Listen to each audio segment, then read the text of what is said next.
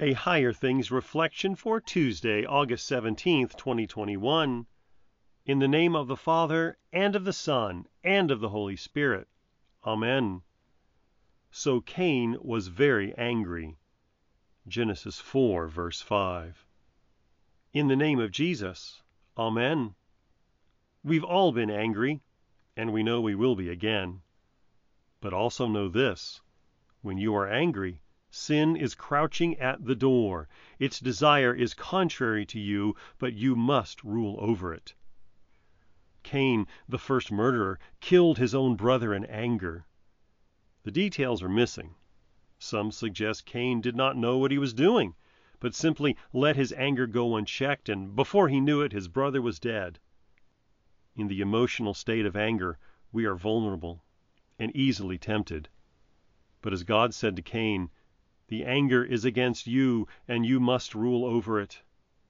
That is why it's important for us to know what is really worth getting upset about, and what you should and should not do when you get angry. A lot of anger is completely unjustified. We let some things bother us way too much. Perhaps, when you feel yourself getting angry, you can stop and ask, "Why am I so upset? Is this really worth it?" Cain's anger was brought on by envy. His brother brought a better sacrifice, and the recognition Cain wanted went to his brother. We can relate whenever the thing we were hoping for went to someone else. These things are disappointing, but not worthy of rage. But without God's help, we cannot rule over sin.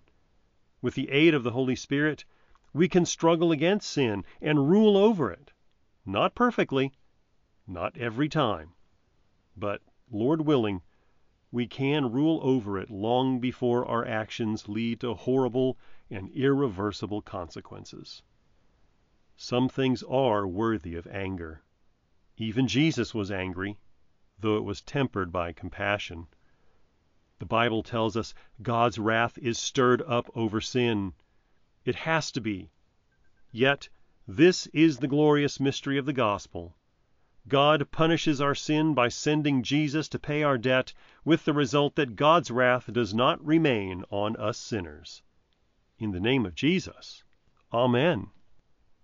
God shows his love for us in that while we were still sinners, Christ died for us. Since, therefore, we have now been justified by his blood, much more shall we be saved by him from the wrath of God. Romans five, verses eight and nine.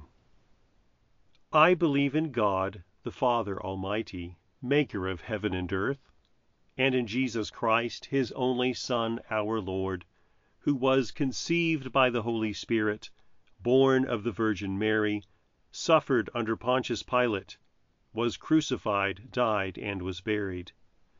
He descended into hell. The third day he rose again from the dead. He ascended into heaven and sits at the right hand of God, the Father Almighty. From thence he will come to judge the living and the dead. I believe in the Holy Spirit, the holy Christian Church, the communion of saints, the forgiveness of sins, the resurrection of the body, and the life everlasting. Amen. Our Father, who art in heaven, hallowed be thy name. Thy kingdom come, thy will be done, on earth as it is in heaven. Give us this day our daily bread, and forgive us our trespasses, as we forgive those who trespass against us. And lead us not into temptation, but deliver us from evil. For thine is the kingdom, and the power, and the glory, forever and ever.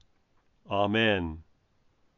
I thank you, my Heavenly Father, through Jesus Christ, your dear Son, that you have kept me this night from all harm and danger, and I pray that you would keep me this day also from sin and every evil, that all my doings and life may please you. For into your hands I commend myself, my body and soul, and all things. Let your holy angel be with me, that the evil foe may have no power over me. Amen.